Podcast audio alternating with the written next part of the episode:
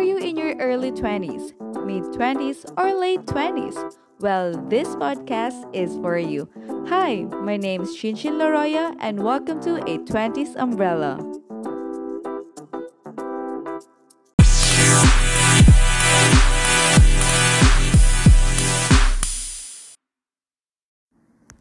Hey guys, it's another day, another episode of a 20s Umbrella. For our fifth episode, we'll be talking about the realities of being an OFW in your 20s. And I'm pretty sure ako mismo makaka-relate sa episode na ito. And to all na nakikinig dyan, na mga OFWs din na nasa 20s, yes, sana din kayo makaka-relate. So, let's try to discover the sweet and bitter side of life. So, we will be joined by a loving and makwelang OFW from Thailand. Let me welcome you now to my podcast, Sam. Hello, Sawadika to all the listeners of a 20s Umbrella. Hello, Chin, and thank you for inviting me to be in your show. Hi, hello. It's nice to finally meet you. Kasi parang Yes. dito lang tayo nagko-communicate. Correct. Yes. Finally. How are you? Kumusta?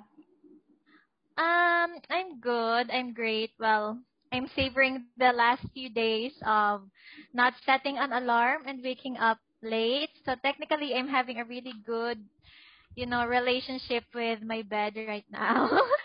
We're just waiting for the announcement from the school head. So in the meantime, daw, chill lang daw muna kami. Ikaw, kamusta araw mo?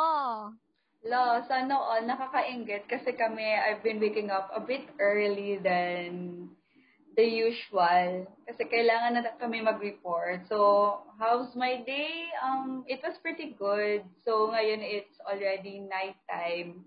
So, ayun, konting gutom, but carry boom pa rin naman.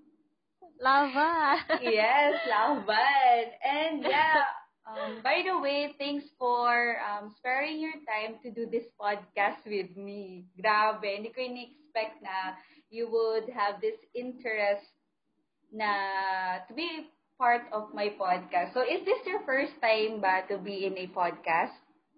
Yes, this is my very, very first time to be in this type of setting. And also, thank you for inviting me here. This is a really good experience. It uh, was last year siguro when I started listening to podcasts, and I never thought that I would get any chance to at least guest in any podcast. Wow, so thank that's, you. Yeah, that's great. And thank you, thank you talaga kasi I would never um, thought also na by doing this, people would try to to do it also. Kaya um, maybe you want to formally introduce yourself now to our listeners. Yeah. So hi again. My name is Sam, an OFW living and working here in Thailand for almost two years now. So I'm in Itlonga from Bacolod, City of Smiles, Philippines. Wow naman, from City of Smiles. So, Miss Universe. di ba nga?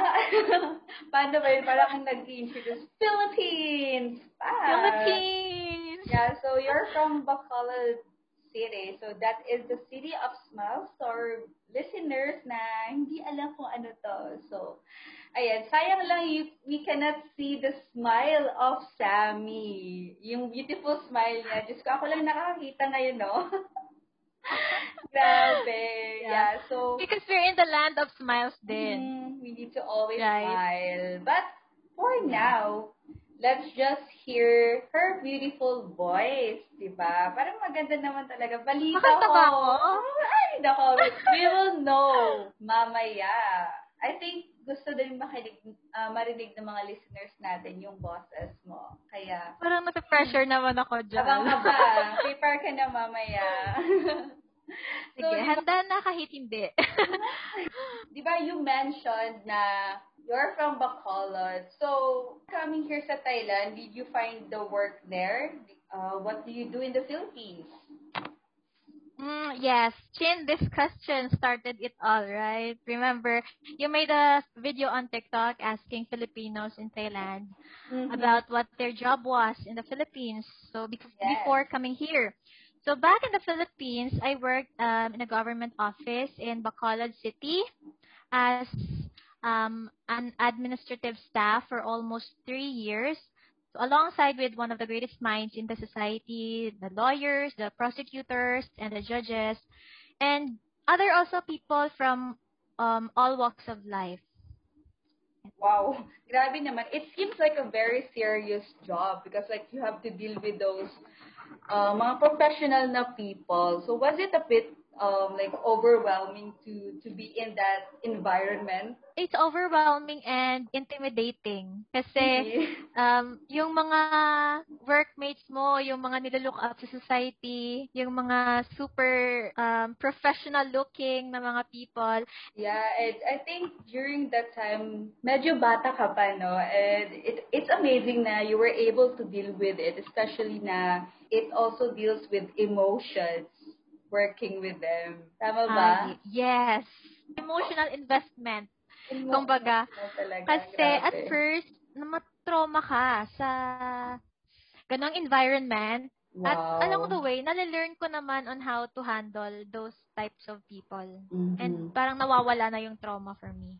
That's great. Para kasing along the way, you you get to to learn so many things, not just um the the work side, pero more on the emotional side. So that's good. That's a pretty amazing job din. So, di ba, dati you were like a bit young. So, well, pwede ba sabihin a bit young? A bit, yeah. Oh, I was yeah.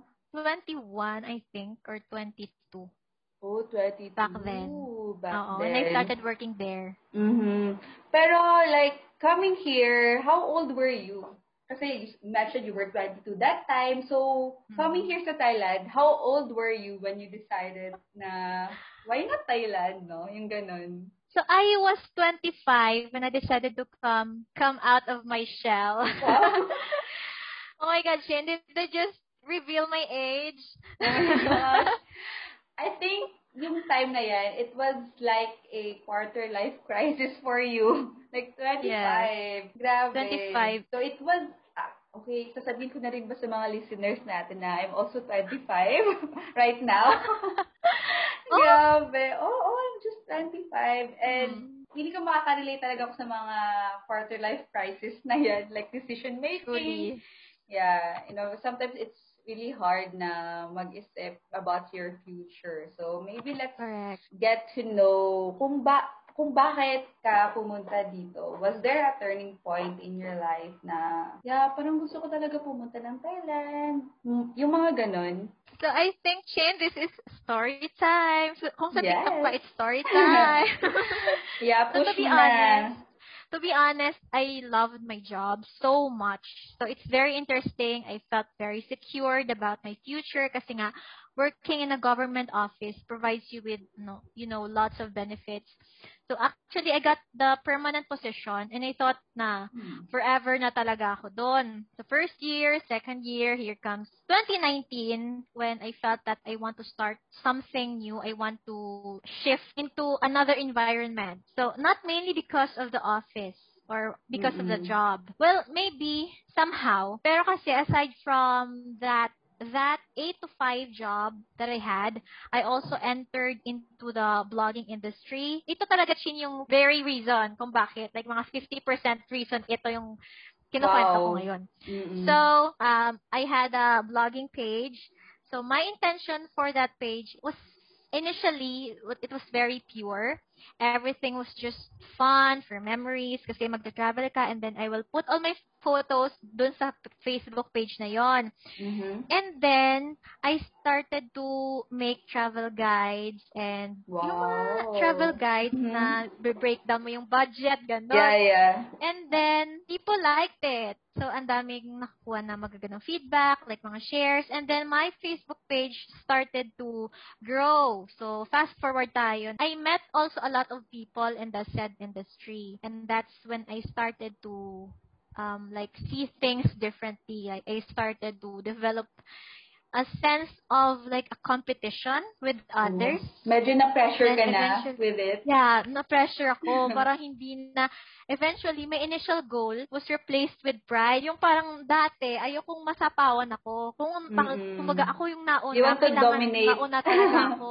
Oo, ganon. Oo. Tapos, nang may nakikita na ako na, ala, ala, parang dumadami na, na din yung followers niya, dumadami na din yung likes niya sa page niya. And then, I eventually, I became my own poison. Parang napopoison ako sa Oh. katoxican ko din. Mm-mm. Parang And those I- things are creeping on your mind na wala ka na ibang iniisip kundi, I wanna be on top. Yung parang ganun ba? True! Okay. To the point na, Chin, that hindi na ako katulog, nakakatulog, nakaisip, ano, ano pa bang content ko na next? Saan na ba ako pupunta next para sa susunod ko na content? Ganon. Ganong Mm-mm. level na ako. Mm-mm. So, parang naging toxic na ako sa self ko. And then, I became my greatest enemy kasi yung pride ko, yung greatest enemy ko, and my ego na. And then, one day, parang na-realize ko na hindi to yung goal ko. Hin- parang hindi na to ako. So, I deactivated my page to reset my life. I needed to grow. I needed to live. For me to live. Uh, pumunta ako dito Thailand 2019. So, I started 2019 with no plans at all of going abroad talaga. Wala talaga.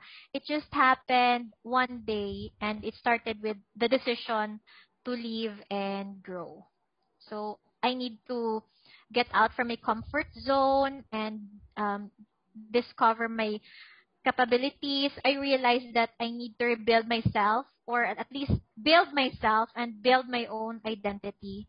And I think dun ko din na-realize na I should stop chasing my own tail. Yun yung turning point ko sa life. Mm. I should stop chasing my own tail and running in circles. Kasi parang, ano na siya eh, yung, yung nasa trap ka na ba, na-trap ka, Mm-mm. and hindi mo alam kung saan ka, saan ka lalabas, ganon. Oo. And a lot of people actually questioned my decision for leaving kasi, yun nga, ala, permanent ka na, parang nasa-government ka pa. sila. Sabi nila, Yeah. "Hmm, kung sa kung ako sa posisyon mo, hindi na ako aalis diyan kasi ang daming may gusto sa position mo, pero bakit ka umalis? Pero, you know, people will never understand the choices you make Mm. unless they will know that that's the only choice you have to leave. Parang medyo nakaka-relate ako when you said na they questioned your decision kasi it also happened to me Mm. like I I had a good job supposed to be promoted pero I decided to come here so yeah saludo ako sa you for having that realization na you re- you need to live for you to live kasi not all And can you too! Yeah. Promoted ka na talaga. Sana. Oo, sana. Tama yung sinabi mo na not all can see and feel how we feel talaga. And ang nakakaganda lang sa mga iba din because they get to realize and assess themselves. And I hope sa mga nakikinig din na you get to assess yourself and live for you to live. I really like that part. Yes. That's that's so nice. Kasi sometimes they thought of leaving as an as an escape, but it's actually for you to breathe. Wow. Yes. Grabe, parang ang And sa ating age, talaga kasi, Chin, Oo. like 25 or siguro pag nag-graduate ka ng college, yung parang, hala, this is life na talaga. Yung parang you will maghahanap ka ng work, maghihipon Mhm. ka, you will also provide for your family. Yung hashtag adulting, right?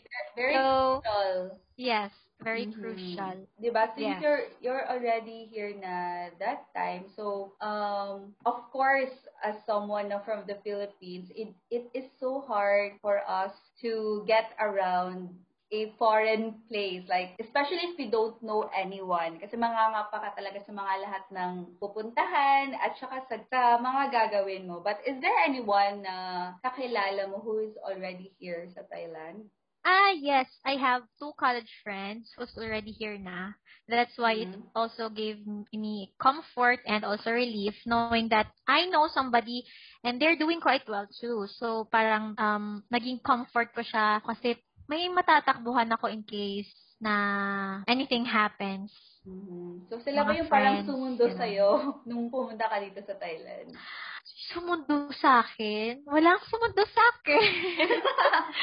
No. Ay, wow. Just wait lang. Ay, wala. Walang, walang may sumunod Wala. sa akin. Pero they, Kasi may work din sila. Oo. Ah, pero they are the ones na naging buddies mo nung pagpunta mo dito. Mm. Mm, that's so great. Yes. Sila yung Mm. kachat ko before ako pumunta dito. Sila yung nag-guide sa akin how to, how to get around Mhm. and to survive. Kaya I can really say that we are very lucky to have somebody na we already know. Kasi the others are really struggling hard to to live in this country on their own. Was there any culture shock nung first year mo dito? Oh, I had a lot of adjustments and culture shocks.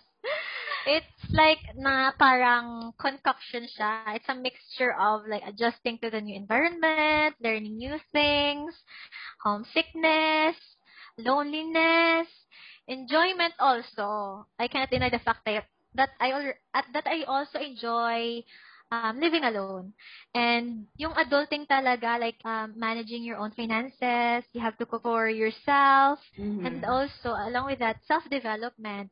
And also, one of the many things that I need to adjust with, yung food is very spicy. I agree. Kaya, yun. And the hardest part is communicating with the locals. Kasi, ang layo talaga. True. At some point, you have to blend in kasi to survive. So, every day, struggle yung communication, especially when you go to the market kasi you have to buy food eh. And when you go to the market, hi- turo-tulo ka lang gano'n. Gusto ko ng ganyan. Gusto ko ng ganon. Pero hindi mo masabi. Kahit how much, hindi mo masabi. So, turo-turo ka lang gano'n. I remember pag ano, pag nasa Survival. mga, sa mga restaurant, yung mga eatery-eatery lang, tutulong ka lang sa picture, Anika, this, this, Oo. and then, okay na, tapos na, and then babayad ka na lang because meron namang prizes, and wa- wala na talagang other request, kasi, nako, pagsasabihin mo pa na Wala kung na. pwedeng ganun, mali-mali yung mabibigay. Quiet ka na lang. Baka Oo. mga mali-mali pa yung masabi mo. Tama nga. I think uh, when it comes to living naman here, eventually we can adopt and adjust pretty well. Kasi parang it's Asian country. So, Mm. may mga ano din, similarities when it comes to lifestyle and food. So, I think that's one of the advantages of Yes. moving to an Asian country. Kasi there are shared culture also. Correct. Mm. So, yung major-major lang is like And communication. nung naglapag talaga ako, yung yung flight ko is early morning. Nung paglapag ng eroplano, yung parang feeling na parang Pinas lang naman to. Wala namang mga super super tall na yung mga mga Italian vibes, gano'n mga yung environment is very like Philippines, like Mhm. ah, yung itsura ng mga tao. Yung Parang mga. Filipino din. Oo. yung ano lang talaga is language. But, um, of course, aside from those, what are the other challenges that you face being an adult overseas? I think this does not apply only sa sa Thailand, but it also applies sa others who are also living abroad. So, what do you think, um, or what is your most challenging thing ba? So the most challenging thing is that um, I really had to master the art of overcoming homesickness. Yun talaga yung yung pinaka kalaban when you're living abroad. So, first time ko kasing mahiwalay talaga sa family, sa mama ko. Yun. So, kasi among three of us, ako yung mas nagtagal nagstay sa bahay. And it's sad Ah. also to not being part of important events. Kasi ako yung, um, my brother and my sister, nung nandun ako sa bahay, sila yung wala. Tapos nung ako naman yung umalis, sila naman yung nandun. Mm, parang nag-swap places kayo with the Yun. So, family. ako yung, as a, nag-swap kami. Um. Pero good thing, nowadays, it's easy to communicate naman na with our loved ones kasi there are lots of communication apps naman eh, available. And also, another challenging thing of being an adult overseas is, you know, being an adult, kahit na malayo ka, you have to still be feel con- feeling nila connected ka pa rin sa kanila despite of the distance. So, yung mine-maintain mo din yung communication with others, with your friends, with your distant relatives, um, and also with your immediate family. I think um yung pagiging homesick, it is the common challenge talaga to all Filipinos. Kasi knowing naman us, we are really family oriented. So yung yung distance talaga is the first thing na naiisip natin na not to do it di ba? Yung parang, Mm. I don't wanna go Mm. far away from my family. Pero, yeah, sometimes life gives us lemons to make some lemonades. Wow! ano daw? Actually, napapansin ko, like, I've seen your TikTok account and nakikita ko, you always talk about family there, especially to your mom, parang when there are conversations, parang lagi mo siyang sinishare. So I can really see kung gaano ka close to them. But how do you deal with loneliness and being homesick? At first, very hard siya. So, I need to keep myself busy at all times. So, thankful ako that in our generation, there are lots of entertainment choices na like YouTube, Netflix, like TikTok, mobile games. And also, I learned to um, keep in touch but not very attached. Kasi, Mm. yun yung very struggle ko noon. Eh, Like, everyday akong tumatawag sa mama ko, tapos umiiyak. It didn't work for me pala kasi mas nako-homesick ako lalo. Lalo na everyday ko siya nakakausap. Tapos, one day lang na hindi ko makausap yung mama ko, nako-homesick na ako, na, nasasad na ako. So, what I did was, inuunti-unti ko siya. So, Mhm. if noon everyday ko siyang nakakausap, ngayon, like, mga three times a week, ganon. Kun, ano lang, Oo. tamang update-update, chikahan. Pero umaabot din kami ng hours, ha, pag Mm-mm. nagkwentuhan kami. Parang one time, big time And yung also- updates niyo sa each Yes. other.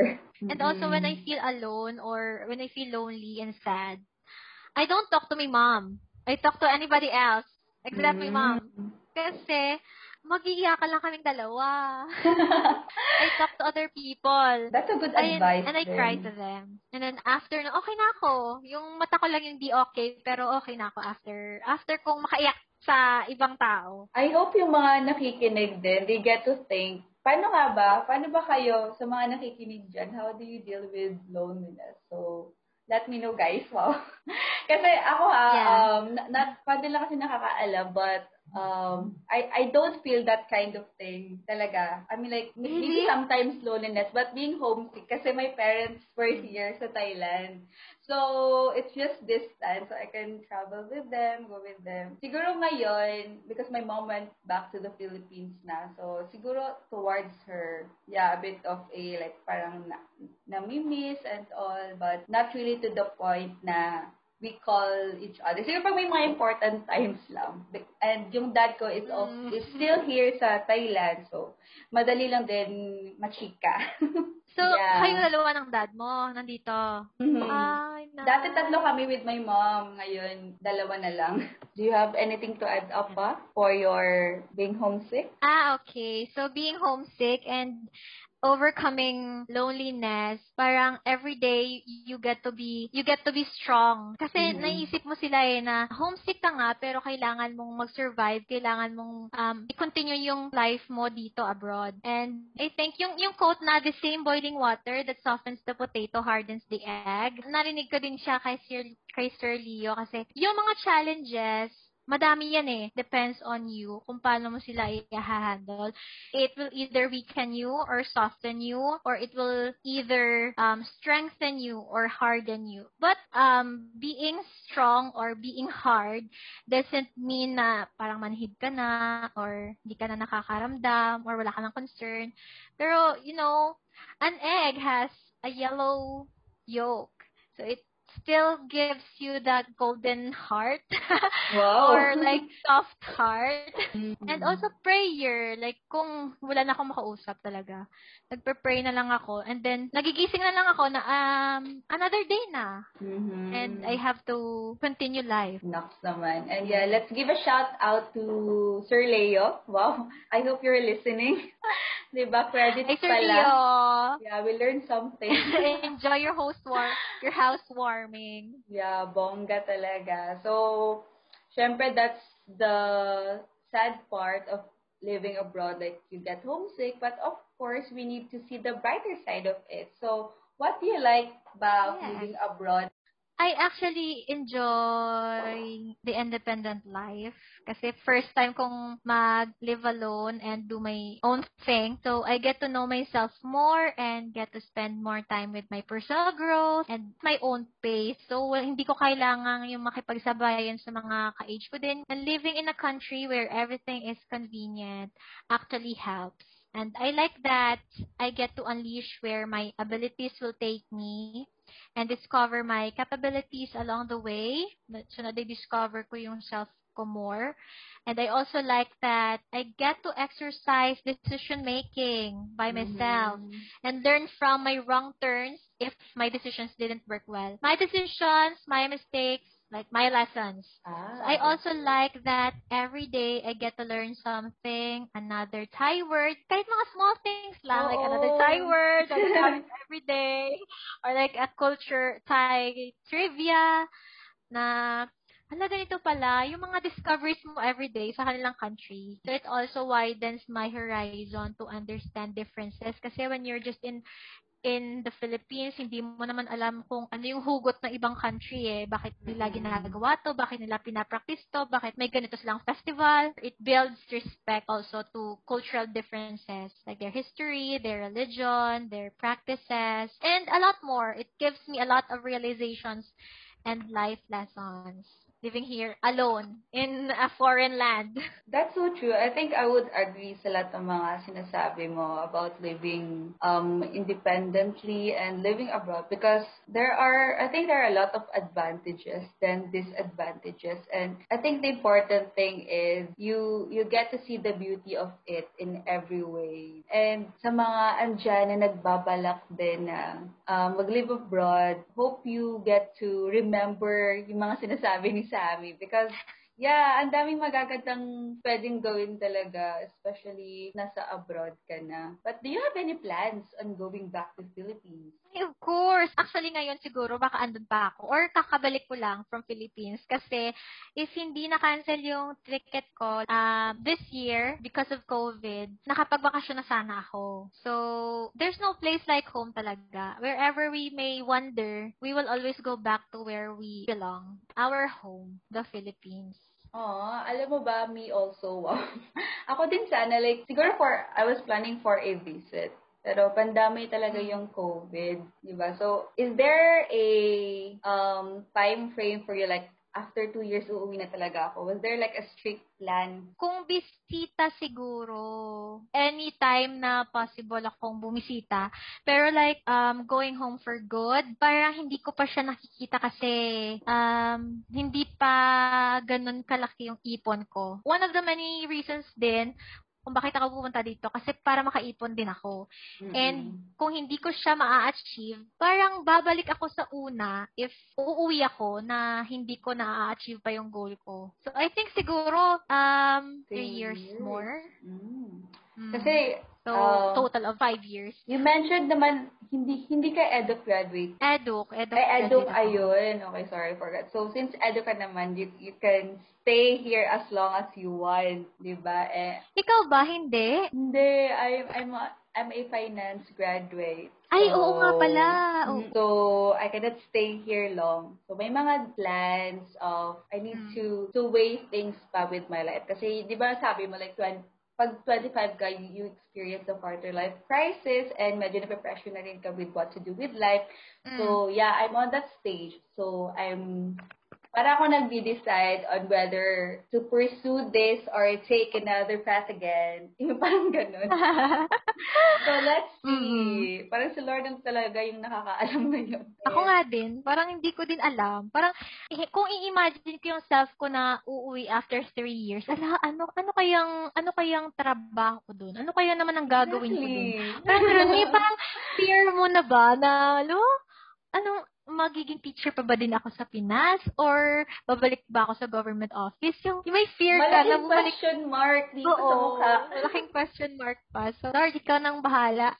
Since parang ang dami na rin natin nasabi and I'm pretty sure maraming napulot na aral din yung mga nakikinig. So ito siguro to to wrap up everything um to have the point of this podcast, do you have any advices din sa mga nagbabalak magtrabaho abroad, especially na nasa 20s sila? Like, yeah, if you're in your 20s and if an opportunity, kung may opportunity naman that um, knocks at your door, if you think na that opportunity will help you grow, it will help you become a better person or give you and your family a good future, or whatever you, reasons you have, do it. I think um change is good and when you make the choice to move abroad, you likely experience um a whirlwind of emotions as in madaming emotions and madaming challenges. I will not sugarcoat it as glamorous kasi abroad siya. Siguro mm-hmm. ang dami na itong pera or nakapundar na siguro to or it's not about yung mga kinikita mo. It's not that glamorous. So there will be risks, there will be stress, mapapagod ka, madedepress ka, and guess what? Those are gray areas of any job. Like every job, may mga gray area talaga yan. Kahit anong trabaho man yan, mapapagod ka, maghihirap ka, but we just have to choose what's worth the beautiful struggle. Mm-hmm. Kung saan tayo mas mag-grow, kung saan tayo mas magiging masaya, at kung saan tayo mabibigyan ng magandang future. At yung mga um, next generation na din. And of course, um, one of the many things na na-learn ko din is ask your parents for the, their blessing. Kasi when you decide to go abroad and to, to leave them, to live with yourself or by yourself, you have to ask the blessings from them and also God's guidance na um, yung mga decisions mo na gagawin by yourself, kasi ikaw lang naman magde-decision for yourself eh, every day. Mm-hmm. If you have the blessing of your parents and God's guidance, um, I think you will you will survive. You'll be you will be okay. That's so great. And I just would like to point out na yung last part talaga when it comes to like going abroad, like parents and God's guidance, those are very important things to consider. Of course, kasi naman, di ba, you're leaving those loved ones. Paano naman if you, you get those problems. Of course, they're there to to help yes. you. Kaya always ask for your parents' blessing. And yeah, I think um, those pretty sums up the the chicas for our episode. yeah.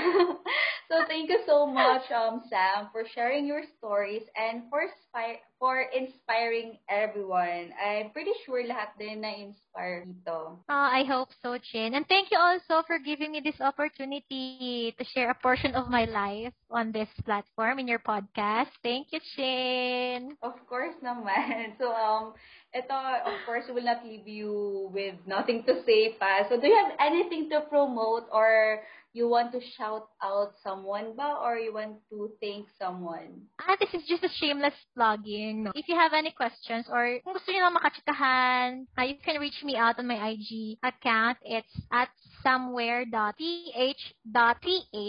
and my YouTube channel is somewhere in Thailand. Yun lang. And shout out to my family in the Philippines. Hello. Of course, don't forget to promote kung saan naman tayo nag nagkakilala. Promote it also Ay! your TikTok. Ano ba yan? Nakalimutan. Yes. My TikTok account is at somewhere.ph.th.